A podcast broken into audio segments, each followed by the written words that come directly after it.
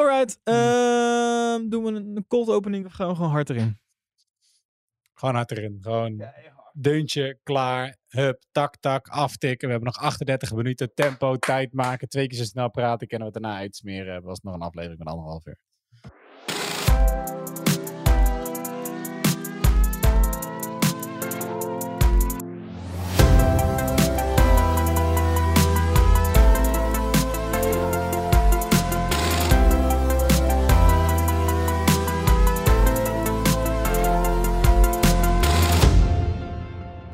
Aflevering 129 van de Pole Position Podcast. Leuk dat je weer luistert. En eh, ja, Matthijs, your wish is my command. J- jij zegt dat ik moet het snel doen, dus ik doe het, hè? Bij deze. En eh, trouwens, daarover gesproken, your wish is my command. Het was ook een beetje mijn zondag. Aladdin. Ik was bij de première van Aladdin. Dus dit, eh, dan denk je, wat heeft dat met Formule 1 te maken? Nou, zondag was er dus... niks. nou, zondag was er dus Formule 1. Dus ik kon niks van de Formule 1 zien. En ik vond het erg knap dat ik tot en met maandagavond niks heb meegekregen van de Formule 1. Nee, alle social media's aan het weken? Ja, tot, nou, ik, had, ik moest maandag werken. Ik had een theatershow nog die ik moest doen. En toen kwam na de show kwam iemand naar mij toe en die zegt... ehm, eh, eh, wat zei hij nou? Iets over Max. Hij zei... eh, ja, ehm, wat vond je van Max? Ja, dat kan je natuurlijk dubbel. Dus ik zeg, niks verder praten. Ik weet nog helemaal niks. En ik ga het dadelijk op de terugweg in de auto ga ik lekker aanzetten. Dus, eh, maar ik, ik, ik, ik dacht al te proeven dat hij niet had gewonnen.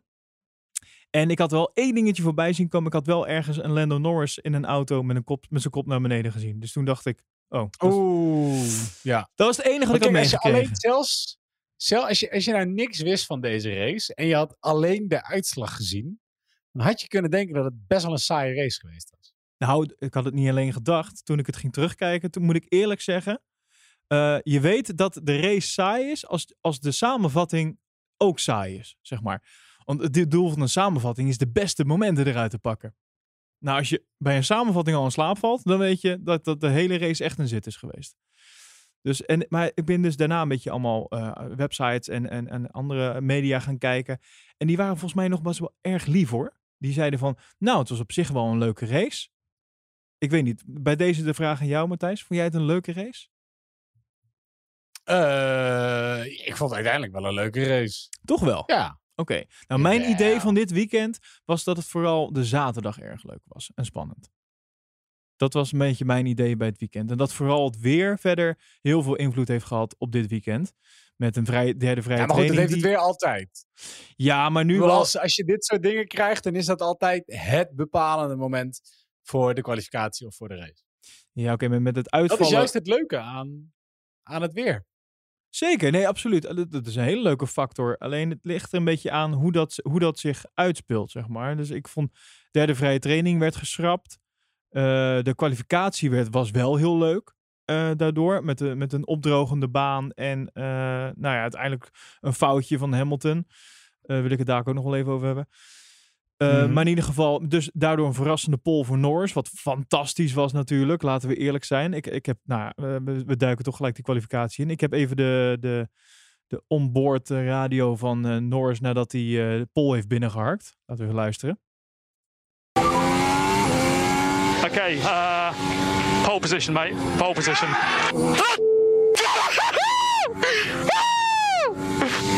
Oh, baby! Oh my god! Let's go! Oh! Nou, dit, dit vond ik fantastisch. Dit, eh, Ja. dit gunde ik die jongen zo erg. En ik, ik hoopte ook heel erg dat hij, eh, dat hij zou gaan winnen eh, op de zondag. Wat uiteindelijk dus niet gebeurde. Maar ja, dus dat was leuk. Maar de, de race, met uitzondering van de laatste paar rondjes, vond ik persoonlijk niet heel erg boeiend hoor. Maar ehm, eh, misschien, misschien heb ik een verkeerde samenvatting gekeken. Dat kan natuurlijk ook. Maar ik heb vrij Ja. uitgebreid gekeken. Nou ja, nee, ik weet niet. Ik vind toch wel. Weet je, je moet een beetje ernaar zoeken. En sowieso, ik vind met zo'n einde als dit kan je toch niet zeggen dat het een saaie race is. Of ja, dan ligt je standaard gewoon heel hoog bij Formule 1. Maar dat Ja, misschien dat dat, heb dat is. je nou eenmaal niet altijd. Maar ik bedoel, je hebt eh, Max die helemaal vanaf achteraan naar de tweede plek is gereden. Bottas die uiteindelijk helemaal van achteraan naar vijfde plek is gereden. Ondanks dat hij de hele tijd een beetje achter heeft gehangen. Eh, toch wel een Ferrari die een hele tijd op kop lag. En een McLaren die een hele tijd op kop. Eh, lek- Ik weet niet, ik vind dan is het al wel genoeg gebeurd om te zeggen dat het echt geen saaie race was. Nou, dat- oké, dat eh, vind ik mooi. Gaan we zo even verder praten. Want eh, de race was dus in Rusland. Misschien is dat ook een van de dingen. Misschien niet, niet een van de leukste circuits. Eh, ik denk dat dat het is. is. niet zo'n heel boeiend Ja, circuit, daar oké. nou, misschien dat dan ook nog meespeelt. Maar laten we het dan even gaan hebben. Want we hebben dan ook altijd de track facts bij de hand. Dus daar komt hier de bumper. De Pole Position Podcast Track Facts. Zo, dat kwam niet lekker uit mijn mond, maar dan geef Nee, dat ging niet goed. Dit. eh.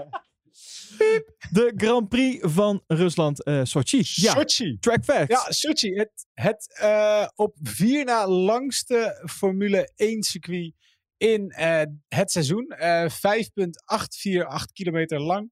enige circuits die langer zijn is Spa, Jeddah, Baku en Silverstone zelf.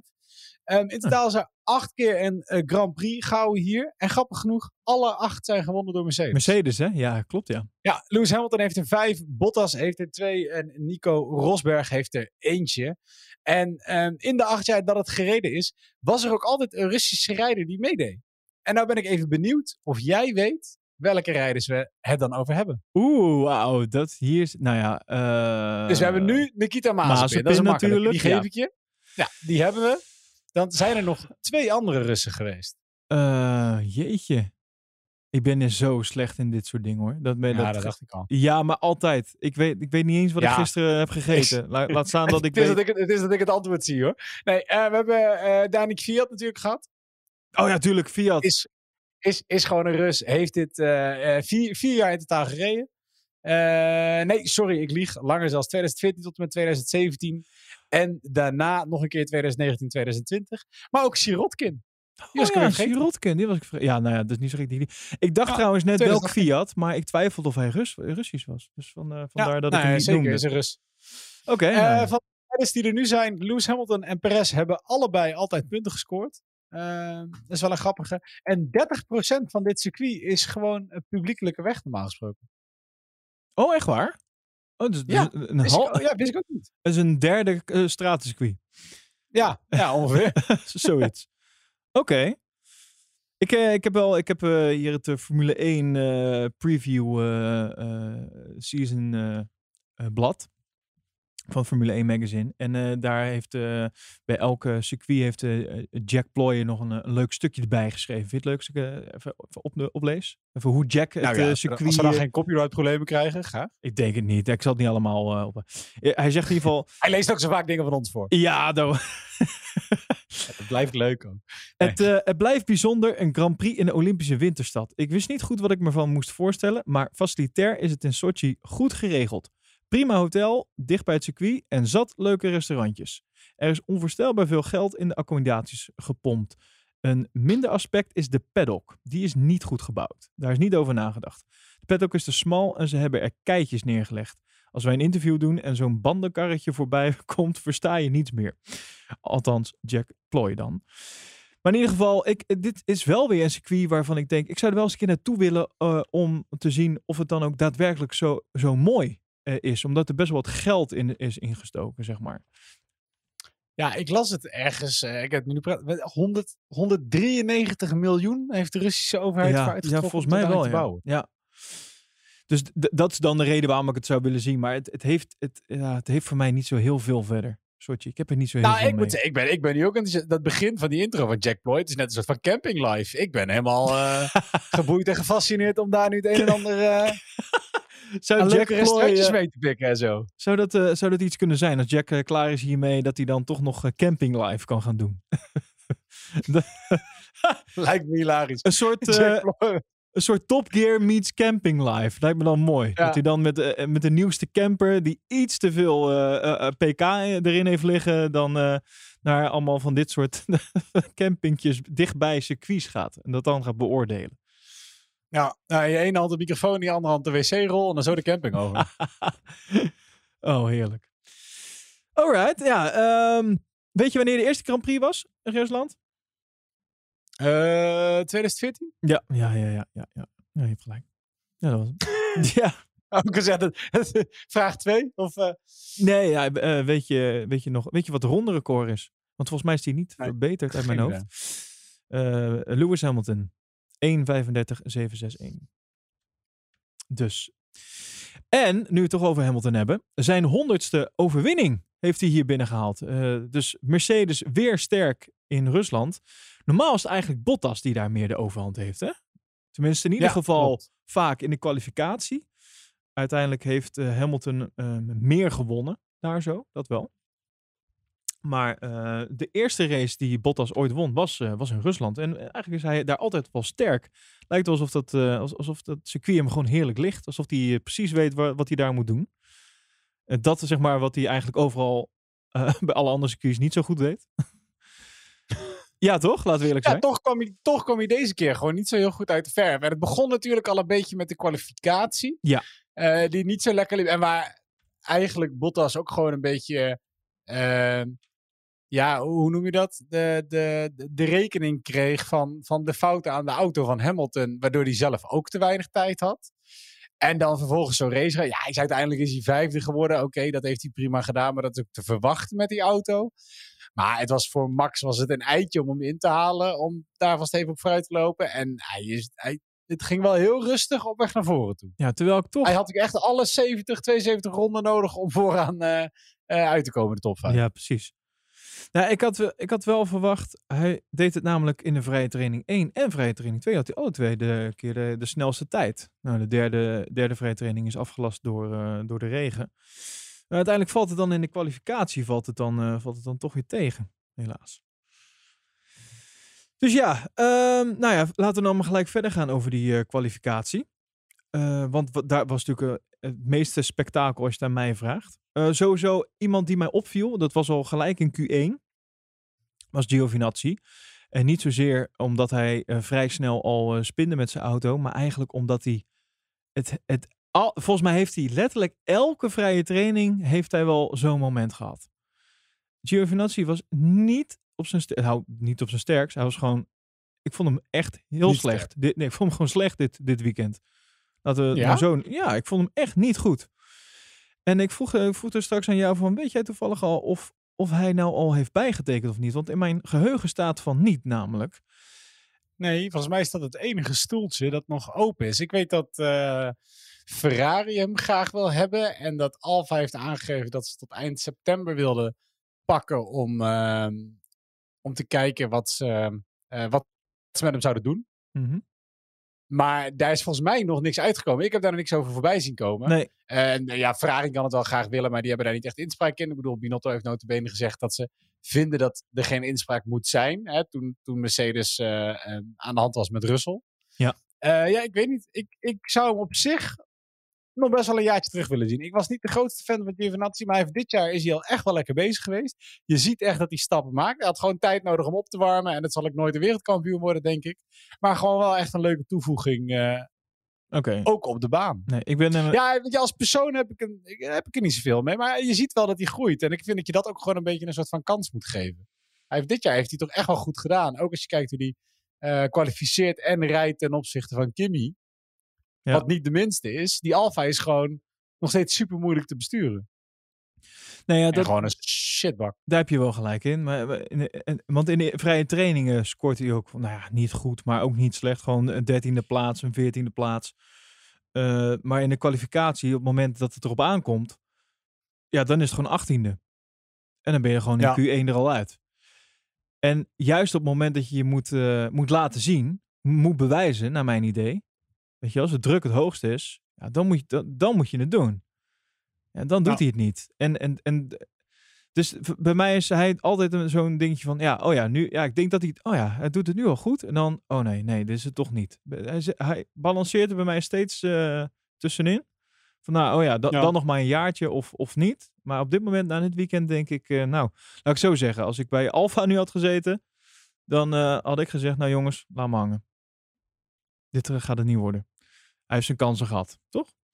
Hm. Maar misschien eh, ben ik te hard voor hem, wat dat betreft. Eh je had- noemde net al Kimi. Die was natuurlijk weer terug naar zijn, eh, nadat hij zijn COVID-break heeft gehad. Ik weet niet, dat, ik zeg dat eh, leuker dan dat het is natuurlijk. Volgens mij is hij niet heel ziek geweest. Als we de filmpjes mogen geloven van zijn eh, bloedmooie vrouw. Toen hij lekker thuis op de bank zat. Hij moest gewoon, hij moest gewoon thuis blijven. Ik, is, ik denk dat hij het stiekem ook wel lekker Ja. vond. Denk je niet? Ik denk dat hij het stiekem ook gewoon lekker vond. Eh, maar in ieder Ja, geval, zeker omdat het voor hem toch niet meer uitmaakt eh, wat hij wel of wat hij niet wint. nee, dat het Dus enige wat, wat hij zou missen is, is gewoon het racen. Hè, het racen, dat mist hij gewoon. Ja. En verder eh, al het andere omheen, dat mist hij totaal niet. Maar in ieder geval, die was dus weer terug. Dat was, dat was leuk. Ja, verder was het eh, ehm, bij de kwalificatie ja, nat. Dus iedereen op de intermediates naar buiten. Eh, behalve één iemand in Q1. Mag je even raden wie? Wie en, een, Eh, en met welke banden? Dat is dan ook wel interessant. dat, dat, eh, ik- Wie nam de gok? Mazepin op harde banden. Eh, nee, niet, eh niet aan Mazepin op harde banden. Nee, het was Alonso op full wets. Die Toch ging op full wets? Ja, die, die ging op safe spelen. Die dacht, ik, ik ga eens even kijken wat dat doet. Ik denk dat ook het, letterlijk het enige setje full wets is wat is gebruikt. Ja, en Max die eh, deed in Q1 eh één rondje. Die ging daarna weer naar binnen. En dan denk je, waarom? Waarom is dat dan? Hij had natuurlijk die gidsstraf. Hij heeft een nieuwe power unit erin liggen. Dus eh, hij, eh, hij moest gewoon achteraan beginnen. Ik weet niet, heeft hij, dan krijg je toch x aantal gidsstraf eh, plaatsen? Of is het gewoon dat je überhaupt achteraan moet beginnen? Dat weet ik dus even niet. Nee, was maar dat je überhaupt achteraan ja, beginnen. volgens mij En was dat dat was ook. een beetje een dingetje, omdat je, je hebt die 107% regel. Ja, Ehm, en dat had ik ook voor het eerst, voor het eerst gehoord hoor.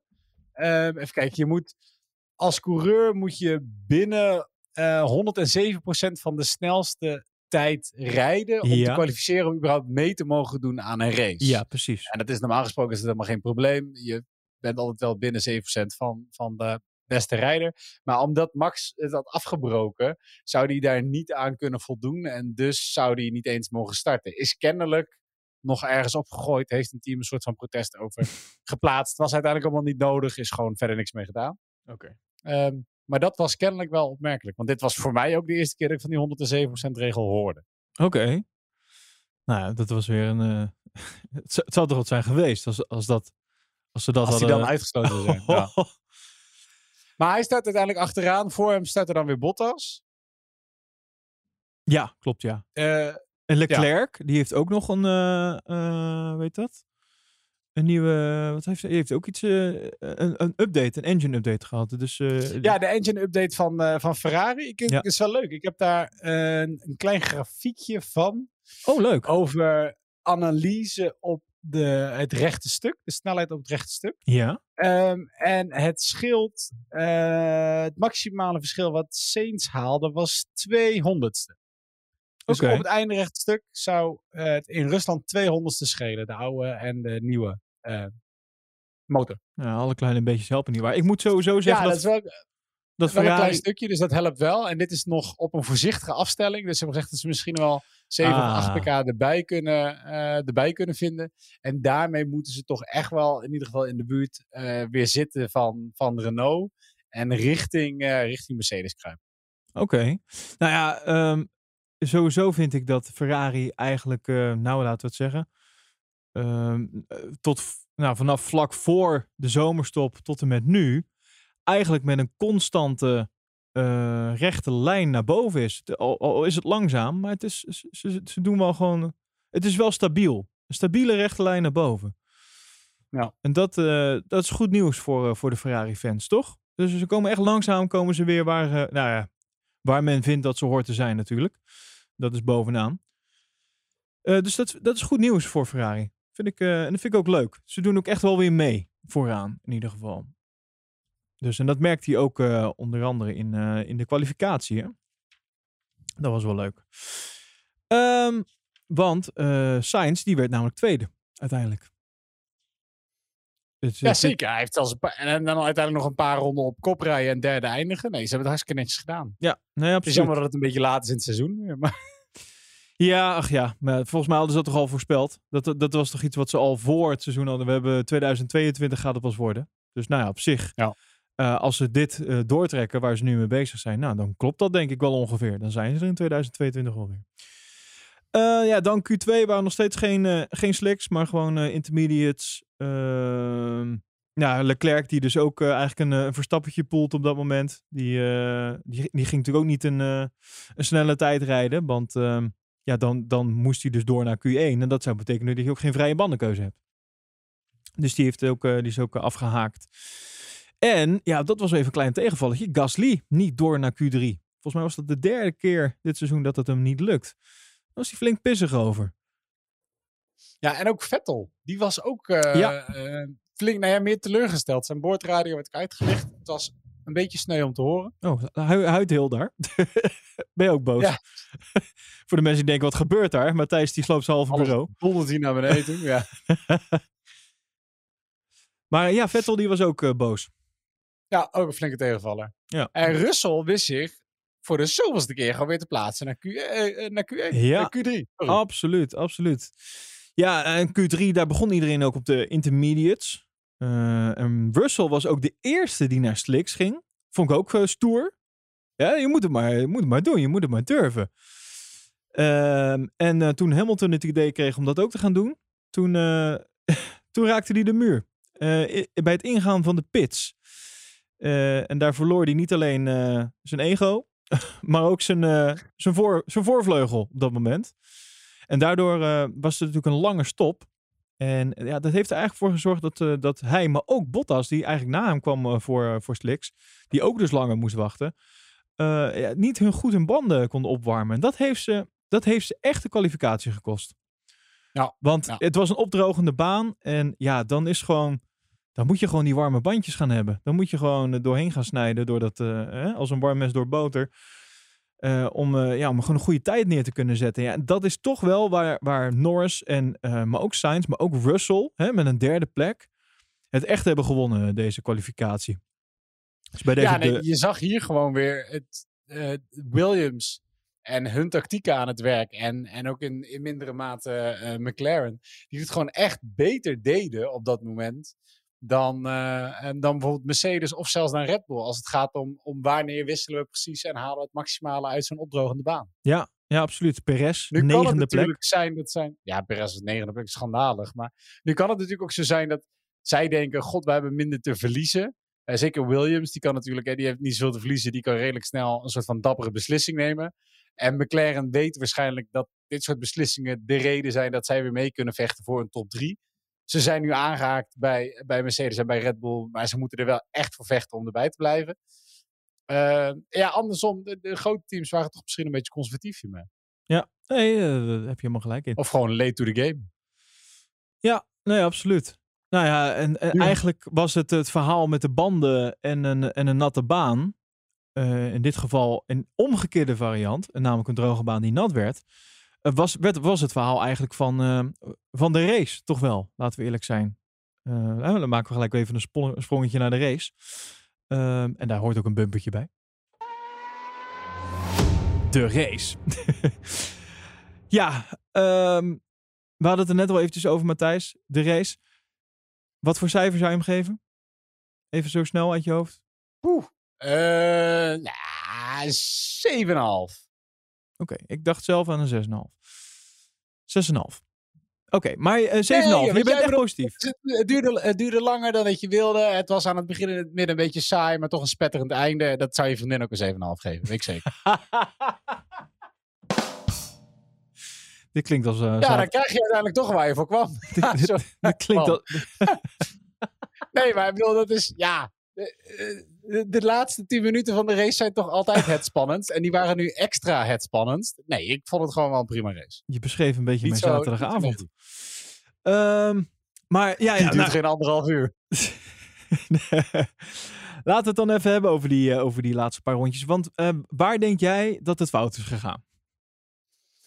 Eh, McLaren had moeten pitten toen Hamilton binnenkwam. Ja, dus oké. dus eh, om even de situatie te schetsen. Norris die reed op kop. En eh, op dat moment ging het dus regenen. En het was eigenlijk de keus. Ja, ga je naar binnen? Ga je nou voor de intermediates? Of eh, blijf je buiten? En eh, die, die keus die werd Norris voorgelegd. Nou, hij was daar heel duidelijk in. Hij bleef buiten.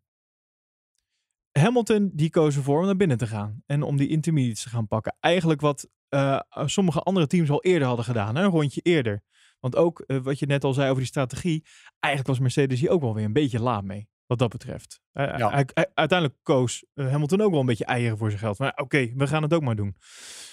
Ehm, En op dat moment had Norris 24 seconden voorsprong op Lewis. Met, ik weet even uit mijn hoofd, drie ronden te gaan? Vier ronden te gaan? Ja, 300 te gaan. Drie, hè? 300 te gaan.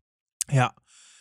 Ja, en het werd eigenlijk niet, niet droger. Het bleef niet gelijk. Het werd alleen maar nat op die baan. En toen was het, eh, ja, toen was het spel eigenlijk gedaan voor Norris. En het, je zag het ook, je, je zag het gebeuren. Het, het is echt zoiets wat je, je moet het eh, leidend, moet je het aanzien, zeg maar. en ik vond het heel sneu voor die jongen. Want ik vond het heel stoer dat hij de keuze maakte om te zeggen, hè, omdat hij zelf zei van nee, ik, ik, ik voel dit aan. Ik ga dit, ik geloof dat dit kan. We gaan het doen. Maar eh, zijn plannetje was natuurlijk niet echt heel realistisch. En nou is mijn vraag een beetje, en ik zag dat dit ook bij ons in de Slack voorbij eh, kwam. eh, voor de mensen die nieuw zijn, die weten wat Slack is. Dat is het, het kanaal, het, het platform waar wij met elkaar praten over, over de Formule 1. Het, is, eh, je kan lid worden ook daarvan. Door naar ons Instagram-account te gaan, polepositionnl. Er zit een linkje in en dan kan je je aanmelden voor ons Slack-kanaal. En ik zag daar op een gegeven moment, eh, jij zei daar iets over, eh, Matthijs, in de Slack. Eh, jij zei namelijk, ehm, nee, het was eerst iemand anders, Kevin, die zei Porlando, tussen haakjes en stront eigenwijs. Toen reageerde jij erop, Matthijs, met ja, echt sneu. Zijn radio was heartbreaking. Maar ook wel slecht van het team. Als hij tegelijk met Lewis had gepit, was het geen probleem geweest. En wat ik zo las, kreeg hij geen melding dat het echt nog harder zou gaan regenen. Nou, Ja. Kevin, die reageert daar vervolgens op. Een coureur moet natuurlijk nooit de keus krijgen, want hij heeft nooit alle info tot zijn beschikking. En dit vond ik een hele interessante uitspraak. En daar wil ik het even met jou over hebben. De race weten we inmiddels. eh, Hamilton die wint. eh, Norris die wordt uiteindelijk. eh, hoe de, ik heb het opgeschreven. Weet je het? Uit je hoofd? Zevende uit mijn hoofd? Achte? Ik zoek het zo eventjes op. Maar laten we het even hebben over die uitspraak. Zevende. Zevende, ja. Ehm, vind jij dat een coureur dit soort beslissingen zelf moet maken?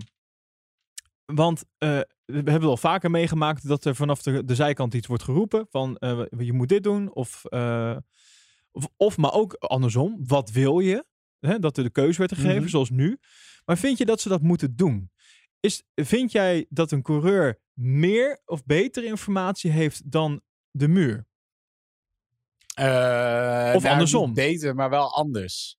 Ja, want wat Kevin hier zegt is, nou eigenlijk eh, hebben ze langs de kant gewoon eh, alle info, info tot, eh, tot hun beschikking. Dus zij kunnen de beste keuze maken.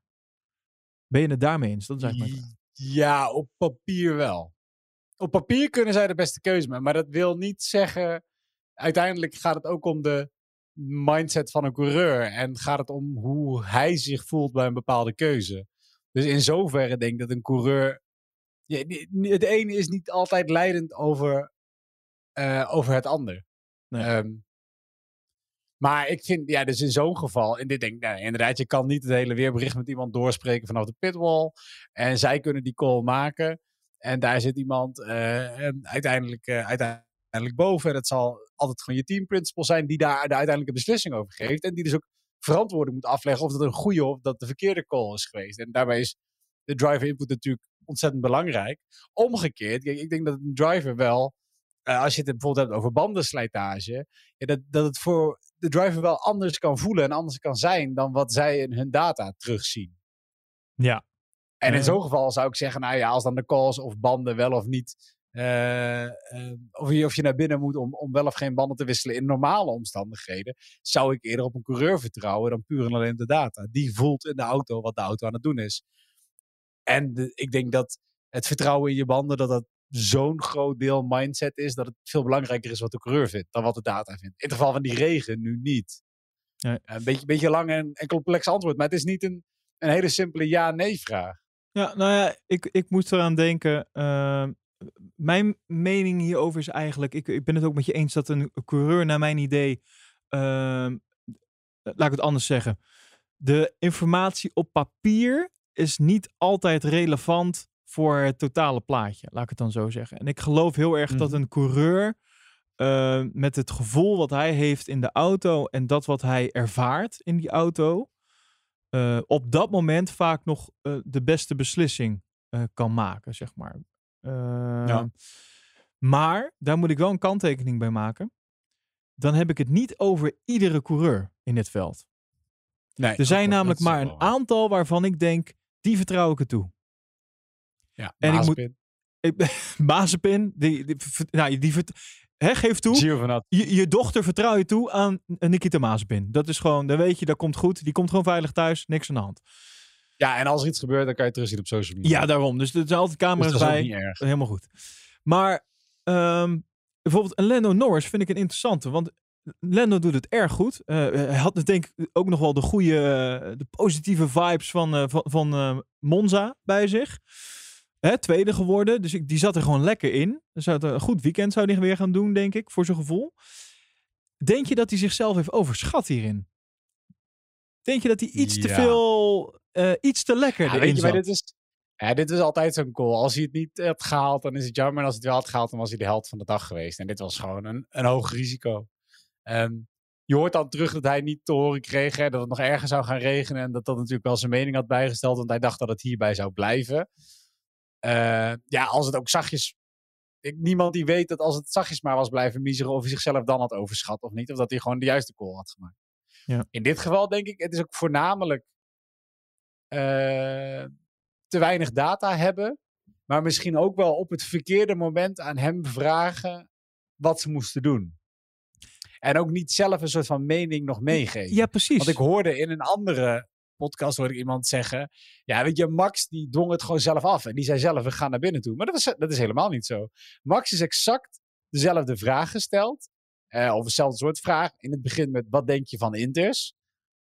Daar antwoordde hij op, nou ja, is, is nu niet nodig. Dan gaan we iets later, dan zeggen ze op een gegeven moment, het gaat, het gaat steeds meer regenen. Pas op, pas op bocht 7, daar glijden mensen weg. Dan zegt Max, zegt zelf op een gegeven moment, als eh, ik meen vlak voor hem eh, Lando spint, zegt hij, ja joh, like, iedereen gaat eraf. Ja. En dan is het zijn team die de call maakt. En die zegt, like, box, box, box, we gaan naar binnen toe. Ja. Dus het is uiteindelijk zelfs niet eens Max die dat doet. Maar alsnog weer het team. En in dit geval bij Oh, Lando hadden ze dat waarschijnlijk ook Vind je? moeten doen. Eh, eh, Ik weet niet. Eh, dat- misschien heb je gelijk hoor. Maar ik heb toevallig dat filmpje, of tenminste de beelden waar je het over Ja, hebt, daar, daar, inclusief... hoor, daar hoor je het. Dat, dat Max zegt, iedereen gaat er hier af. En zijn team zegt dan, oké, box. Oh, Oké, oké. dat Zo stond het niet helemaal in mijn geheugen. Maar dat zou kunnen, dat zou kunnen kloppen hoor. Maar dat Ja, ik- filmpje, ik- dat staat hier bij ons in de Slack trouwens. Maar het is een super gaaf filmpje. Want daarin zie je ehm, hoe getalenteerd Max eigenlijk is. Hoe belachelijk goed Max is. In ieder geval in de regen. Want daar waar iedereen eraf gaat, iedereen spint eh, of, of wegglijdt, is hij de enige die met, let op, versleten medium banden zijn auto er gewoon ophoudt. Ik vind het echt, het is een heel mooi filmpje. Dan moet je echt even kijken. Dus ga dan een Slack kanaal ervoor. Maar, eh, oh, dus in ieder geval, het was daar ook gewoon de muur die zei, bam, je gaat naar binnen. Punt. Ja, nou, ik, ik luister het nu even live terug. Hij, Oké. Eén keer eerder zegt hij wel, I'm losing time. Ja. I think I need to box. Ja, zie, ja. Maar uiteindelijk maken zij alsnog... Maar het is ook veel meer een soort van over en weer over wat er aan de hand is. Terwijl dit was in een soort van... In een beginsituatie vragen ze hem, joh, moeten we wisselen, wat denk je? En hij zegt nee. En daarna vallen ze hem een keer lastig op het moment dat hij alleen maar bezig is om zijn auto recht te houden. En dan schreeuwt hij gewoon van nee, laat, laat me met rust. Ja. Eh, Dit is ik natuurlijk ook mis een- een soort van over en weer op weg daar naartoe. Ja. Ik vraag me dus ook af, eh, bijvoorbeeld, kan je, eh, zou het kunnen helpen om hier vooraf afspraken over te maken? Weet je wel? Zou dat, zou dat een, doen. nou ja, dan, dan is dus de vraag welke afspraken zouden zijn gemaakt. Eh, want ik weet bijvoorbeeld eh, dat Andreas Seidel uiteindelijk eh, in een interview heeft gezegd eh, dat hij eh, ervan baalt dat de, het team hem eigenlijk niet heeft overruled om die pitstop te maken. Hij zegt eh, achteraf is natuurlijk altijd makkelijk praten en natuurlijk hadden we het anders moeten aanpakken. Maar dit hoort er ook gewoon bij. Maar uiteindelijk hebben we het als team dus niet goed gedaan, zegt hij. We hebben gezamenlijk de verkeerde beslissing genomen en daar zijn we allemaal verantwoordelijk voor. Maar ik denk dus, als jij hier van tevoren afspraken over hebt gemaakt, dan, dan kan dit nooit onduidelijk zijn, toch? Voor mijn gevoel was het namelijk een soort van onduidelijke situatie. Van wie de beslissing moest nemen. Ja, precies. En, en eh, ja, ik, weet je, ik kan me voorstellen, Lando met nog, eh, die moet nog zijn eerste podium gaan halen, of tenminste zijn eerste overwinning.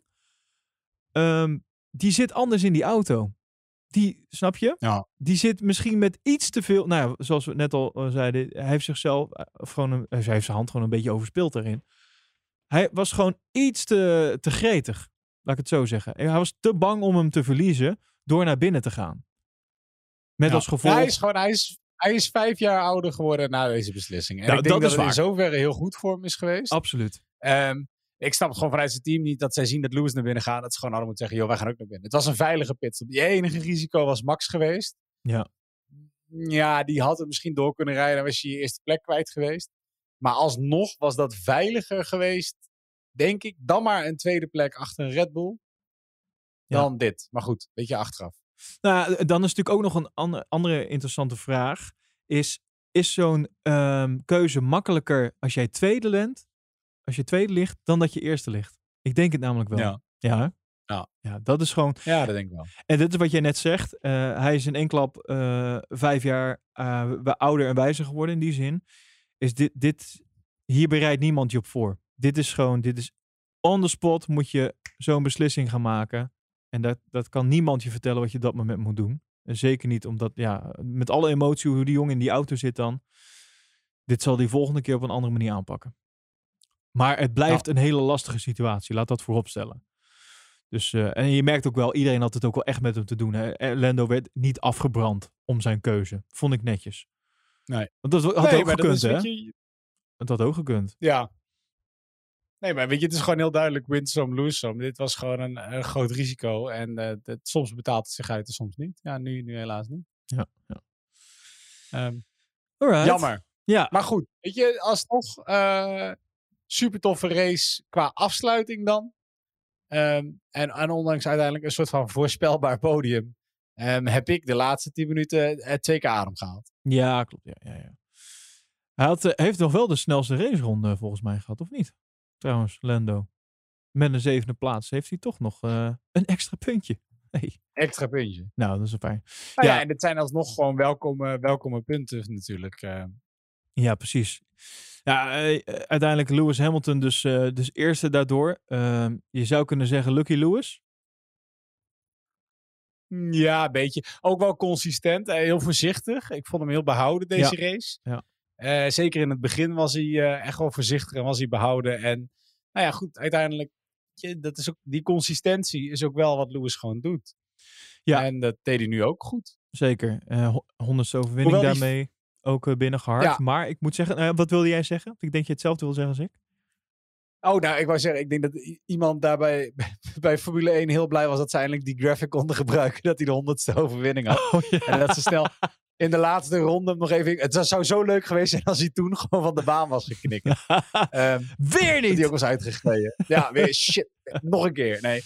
Ehm, Nee, dit is niet wat ik wilde zeggen. Nee, ik... vond hem niet zo steady Nee. namelijk dit weekend. Dat is wat ik wilde zeggen. nou ja, zeker. Het begon in die vrije training. Weer die zijn lollipop guy helemaal onderuit reed. Precies. Ehm, en op de radio zei hij, eh, had hij het weer over Magic. Over die Magic button van hem. Hè, die Ja. alle ehm, de bias helemaal naar de voorste remmen zet. Ja, ik heb een foto gezien vandaag van de arm van die mechanic. Oh, Dat ziet er niet, ziet er niet gezond uit. echt? Dat is een klap. Ja, dat is echt een klap geweest, joh. Dat, dat heb je niet door als je dat eh, zo Oh. op beeld ziet. Nee, nou, eh, Maar zijn, ik heb die ik eh, zal- beelden gezien. Hij liep, hij liep gewoon weg. Hij stak nog een duimpje op. Maar het, blij- het blijkt dus dat het zijn duim eh, ja, andersom er zat zat. wel een stukje adrenaline. En eh, Oh, heb je daar foto's van? Kun je ik die zal even in de hem, Slack zetten? Ja, ik zal wel even delen op, eh, op Slack. Maar ik vond het best wel, Oh. ehm, Oké. Ja, best wel heftig ook. Nou, namens eh, eh, de Pole Position podcast eh, wensen we hem heel veel beterschap. En hopen dat hij snel weer de lollipop kan vasthouden. Dus Hamilton dus eerste. Ehm, staat dus nu ook bovenaan hè, in de stand. 246 en een halve punt. Max eronder. Hm. 200 244 en een halve punt. Dus twee puntjes komt hij tekort. En ja, op de voet gevolgd. Nee, niet waar. Nee, Bottas met 151 punten erachter. Nou, goede uitslag nog voor Carlos Sainz. Dat, eh, dat vond ik erg leuk. Ferrari, eh, we hadden het er net wel eventjes over. Ricciardo, vierde plek. Bottas viel tegen met een vijfde plek. Alonso, zesde plek. Weer hè, in de Alpine. Ja, ja, ja. Ja, netjes. Om maar even een vergelijking te maken. Esteban Ocon op een ronde gezet, hè? Veertiende plek. Zelfde auto. Ja, Dus, oké. dat is waar. Kimi, achtste. Hey. Ook Ja, netjes. Ja, daar opeens eh, vier punten erbij voor, eh voor Alfa. Precies. En dat zijn vier punten die Giovinazzi niet heeft binnengehaald met een zestiende plek. Om nog maar even mijn eh, mening kracht bij te zetten. Ehm ja, v- zo gaat het rijtje verder naar beneden. Eh Perez, heel, heel slecht, naar mijn idee. Negende. Negende plek. Russell tiende, Stroll elfde, Vettel twaalfde, Gasly dertiende. Eh, Gasly viel ook tegen, maar dat was al eh, vanaf de kwalificatie. Ocon veertiende, Leclerc vijftiende. En dan eh Giovinazzi 16, Tsunoda 17, Mazepin 18, eh, Latifi 19 en Schumacher 20. Maar ja, Latifi en Schumacher waren dan ook een DNF. Ja, tot zover de race. Ehm, laten we lekker doorgaan naar het nieuws.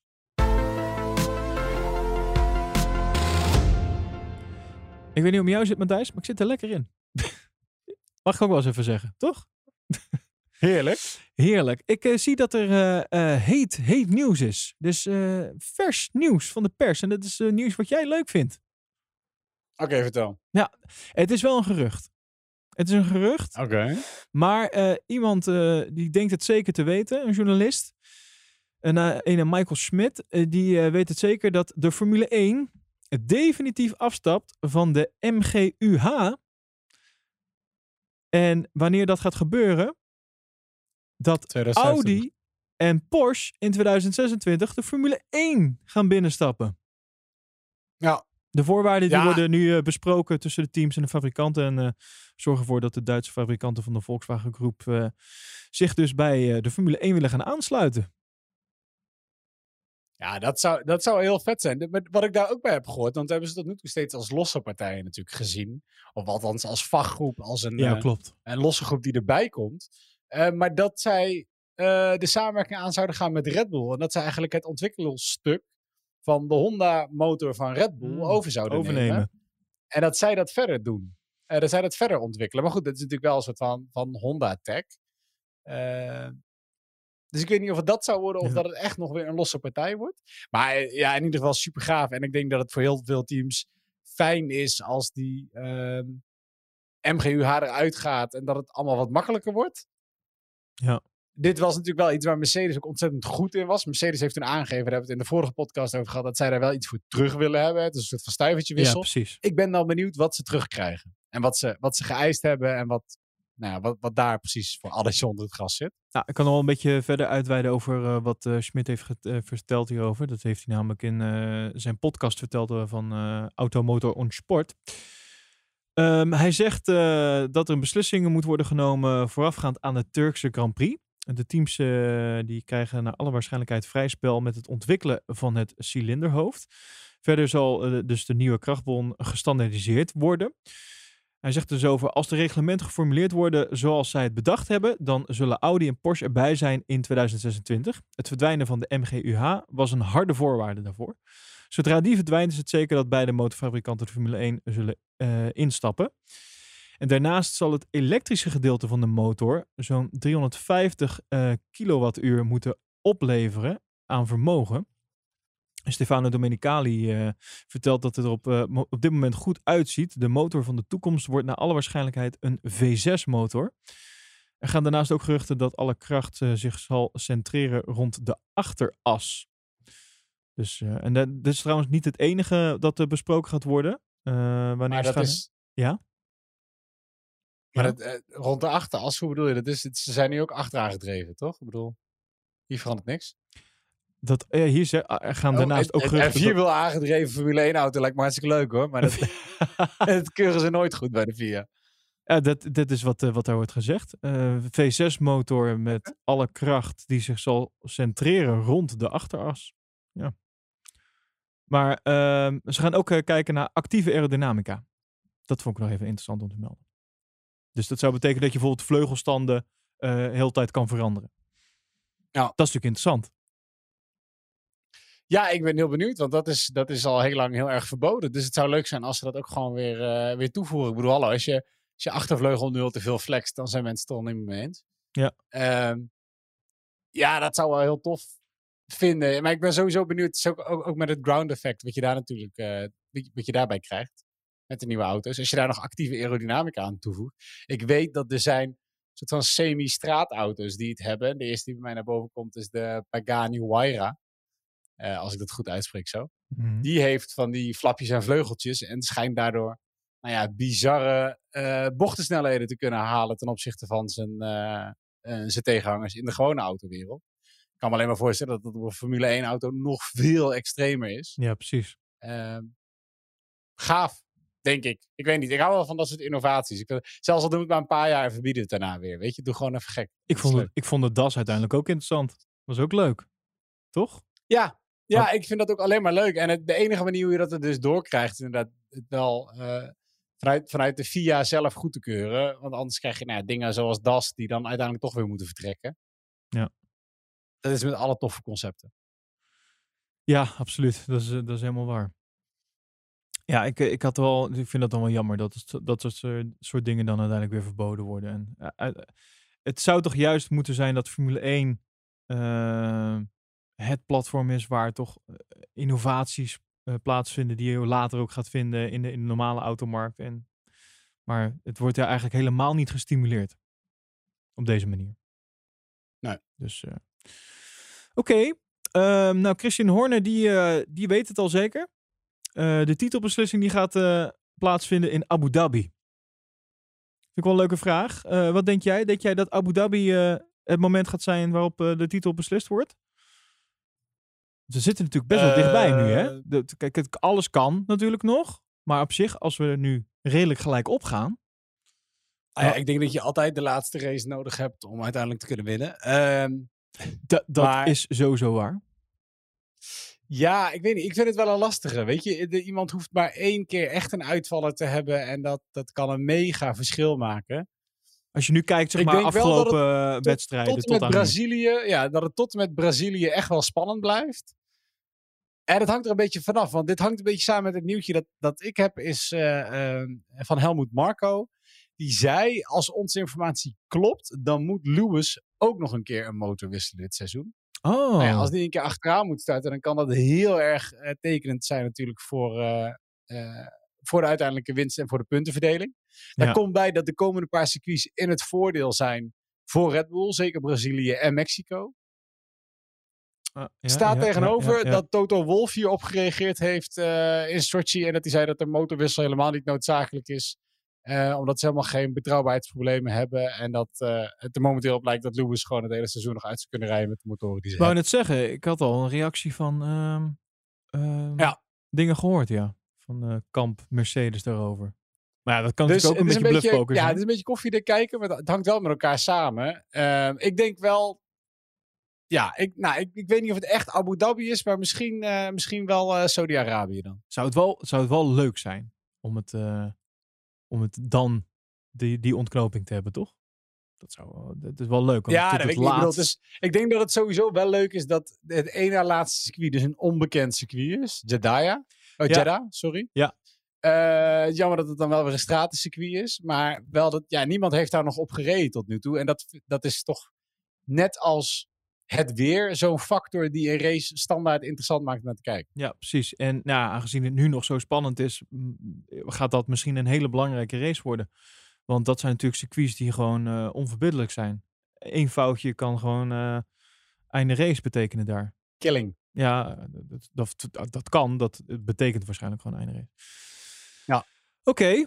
Hey, ehm, ander leuk nieuws. ja. Ander leuk nieuws. Eh, wij moeten iemand feliciteren met z'n allen. Oh, is dat zo? Ik heb ooit ergens een keer een, eh een felicitatieding hierin gezet. Even kijken of ik die nog kan vinden. Ga jij alvast vertellen wie je moet gaan feliciteren? Ja, niemand minder dan Nico Hulkenberg. Nico Hulkenberg. Nico Hulkenberg. Want Nico Hulkenberg is vader geworden. Van een dochtertje. Oh, wat leuk. Ja. Hij En ze heeft tijd over. Ik, ja, Ja, toch? ja dan, dan- ja, moet, je, moet je toch wat in de lockdown. En hij, eh, zij heet... Ik, ik- ja, ik wou het eerst uitspreken als Naomi, maar het is N-O-E-M-I. Dus Noemi. Noemi. Noemi. Noemi. Ja, maar er, er zit geen trema op de E. Ja, in het Nederlands zou je dit Noemi noemen. mis- misschien Noemi Sky. Noemi. Ik denk dat hij het gewoon in zijn zal- eh, enthousiasme is vergeten. Noemi zijn. Hij is gewoon in zijn enthousiasme dat vergeten eh, op het eh, papiertje te zetten. Ik denk dat het Noemi Ja, is. Die heeft, die, die heeft in Hulkenberg heeft hij al eh, een trema, dan doet hij nog. Nee, ja, nou, superleuk natuurlijk. eh, kleintje erbij. En, Zeker eh, en helemaal geweldig. Hij is papa. Leuk, leuk. Nou, gefeliciteerd eh, Nico Hulkenberg bij deze. Graag gedaan. Ehm, Om ehm, nog meer nieuws? verder even te praten. Ja, zeker nog een kleintje over. eh, eh, dit is iets wat je zelf even kan googlen. Als we het nou toch over oude legendes hebben, zoals Nico Hulkenberg. Dat is eh, Romain Grosjean. Romain is natuurlijk eh, heel actief in, eh, in Amerika. En ik zag een filmpje van hem in eh, een Honda Civic. Waarin hij een soort van testrit deed. Voor een of andere Honda-dag of zo. En waarbij hij iets te hard de pits inkwam met een journalist naast hem. Hij remde, hij remde veel te laat en hij reed gewoon die auto de muur in. Oeh, Hele mooie beelden vanaf de binnenkant van de auto. Je ziet de airbags ontploffen en eh oké. Romain wegvluchten. Omdat de laatste keer dat hij in een auto zat en crashte. Dat natuurlijk Dat is ook niet ten nauwe eh, nood afliep. Eh, dus ja, dat. Eh, Google het even. Eh Romain Grosjean, Honda Civic. eh, dan, kom je er volgens mij al. Oké, oké. Ehm, nou, dan heb ik nog nieuws over Nikita Mazepin. Het zal weer eens niet. Hè, we hadden het er net wel even over. Ehm, want hij, er was weer wat opspraak. Maar de FIA die heeft gezegd dat, dat ze zich nog geen zorgen maken om hem. Eh, maar wat is nou het geval? Hij heeft namelijk de zwart-witte waarschuwingsvlag gekregen. Ken je dat? De zwart-witte waarschuwingsvlag? Ja, ja, die is al eerder een keer gekomen. Ja. Volgens mij voor Grosjean ook zelfs. Maar de reden daarvoor was eh, de manier waarop hij zich verdedigde in het gevecht met eh, Yuki Tsunoda. Het gebeurde in bocht 12. En het was de actie waarbij hij zo laat van zijn lijn ging bij een inhaalactie met de DRS. En eh, ja, dat werd eh, gezien als onsportief gedrag en dat wordt dus niet ge- getolereerd. En daarom kreeg hij dus de eh, zwart-witte waarschuwingsvlag. Hij heeft dus geen, geen straf gekregen, wat dan ook. Nikita zelf die zegt, ja, ik, ik beweeg altijd heel laat met mijn verdediging. Dus daar is gewoon niks mee. Dat- zit altijd op het randje. ja. dus Ik ja, weet niet zo goed wat ik doe eigenlijk. daar is, niet, daar is niet iets mis mee, zegt hij. Het is simpelweg mijn stijl. Eh, het is ook hoe, eh, hoe, hoe ik de auto bestuur. Dus in mijn ogen lijkt het daarbij niet, eh, niet te ver te gaan. Op hoop Maar goede zegen. Daar denkt Michael Masi toch iets anders over. Al vindt hij het nog niet de tijd rijp om een gesprek te hebben met hem. Hij zegt, dat denk ik nog niet. We beoordelen incidenten op basis van wat er is gebeurd. Niet op basis van iemands rijstijl. En daarbij geldt dat er twintig Formule 1 coureurs zijn. En daardoor ook twintig verschillende rijstijlen. Verdedigt hij hem toch even mooi, hè, Michael Masi. Dus, eh, dus dat.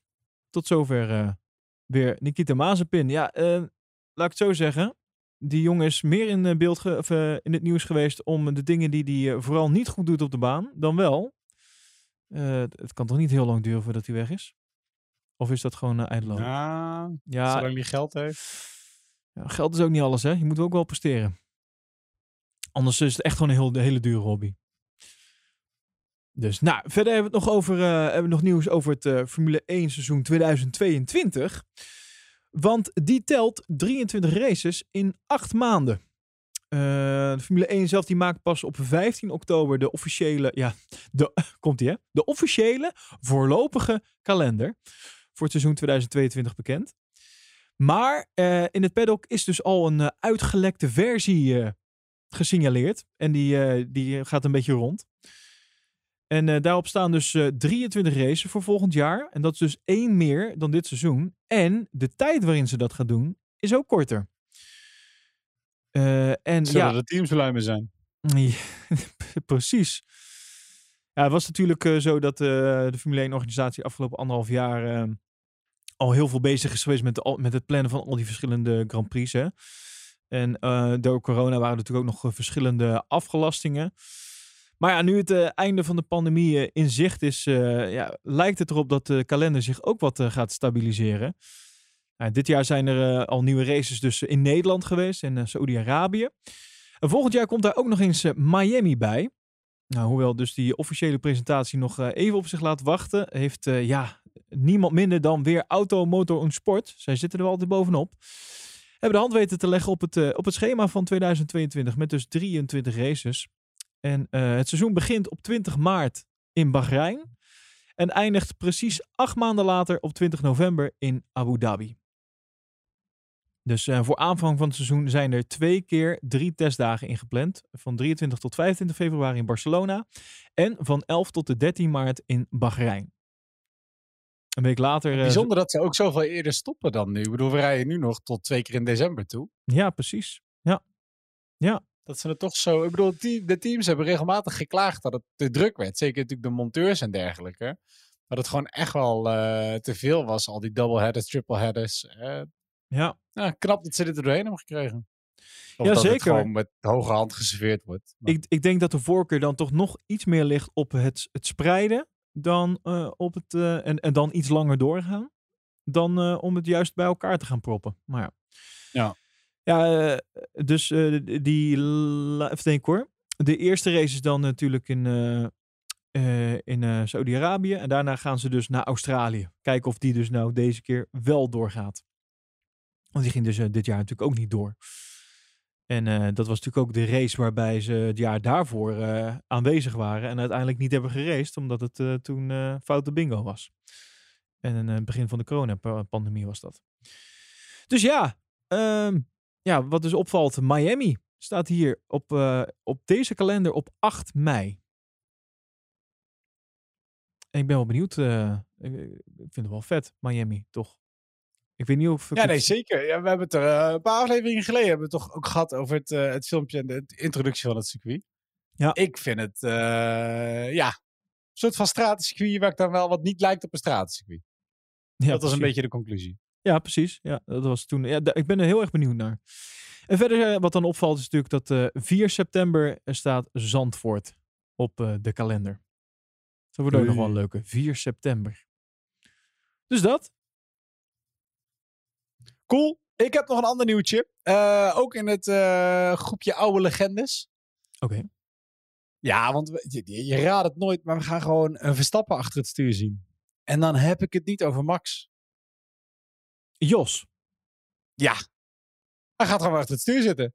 Want in begin 2022 rijdt hij de 24 uur van Dubai in een Porsche Oh. GT3. Oh, leuk. Ja, is januari leuk. 2022. Eh, met het team GP Elite eh, rijdt hij samen met eh Thierry Vermeulen. Oké. En Thierry Vermeulen die werd al gecoacht door eh, Verstappen. Won zeer recent nog eh, races in Assen in de Porsche Carrera Cup. En eh, nou ja, die gaan dus samen gaan ze naar de Arabische Emiraten voor de 24 uur race. Het is nu een eenmalig iets, zegt Jos. Hij weet niet of hij nog vaker achter de auto of in de auto eh, klimt. Maar ehm, ja, wie weet. Ah, leuk. Leuk voor hem ook. Maar ook leuk voor, eh, voor, voor de fans, toch wel? Als je het echt wel eh, Jos Verstappen fan bent, dan is het wel leuk om, eh, om dit nog even te zien. Maar de, de grappen over de, de grindbakken die vliegen je al om de oren. Maar Oké, nou, ik, eh, ik eh, ben er wel een beetje doorheen. Ik zit nog even te zoeken, maar eh, ik, heb, ik heb het. Ik heb het was allemaal heel veel over de race Ja. aan, aan nieuws deze week. En daarvoor natuurlijk over wat hiervoor gebeurde. En dat, dat drukt het nieuws toch een beetje weg. Alright, nou ja, de, de volgende race die, gepland staat, eh, die eh, is over, eh, nou, op het moment dat wij dit opnemen, over 11 dagen, 15 uur, 38 minuten en 50 seconden, om precies te zijn. En die gaat plaatsvinden in Turkije. Dus even één weekendje zonder en dan, dan zijn we er weer lachend bij. Ehm, in de tussentijd lijkt het mij leuk om de documentaire van Michael Schumacher te gaan bekijken. En eh, dan gaan we daar ergens een keer, en dan weten we niet of dat al eh, de eerstvolgende aflevering gaat zijn, maar dan gaan we daar, eh, vind ik wel leuk om even te kijken, Matthijs, en dan ook nog even een podcastje daarover op te nemen. Dat is wel leuk, want jij Ja, hebt hem nog niet gezien, of wel, hè?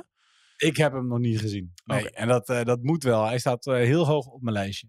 Ja, hij is volgens mij te zien op Netflix uit mijn hoofd.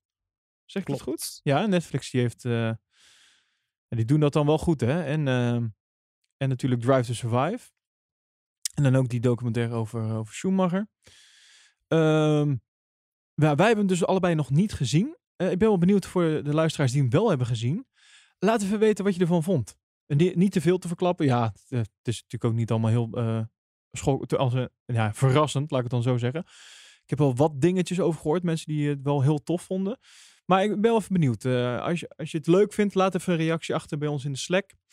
Eh, en dan eh, kunnen we daar lekker verder praten over die docu. En eh, vond je de podda- po- vind je de podcast nou leuk? Eh, dan kan je ons altijd nog eh, financieel steunen. Via Petje.af heb je ook nog ja, recht op allemaal bonus content. Ik en Matthijs die doen regelmatig wel eens vooraf of achteraf van een opname nog een extra opname voor, voor de Petje.afnemers.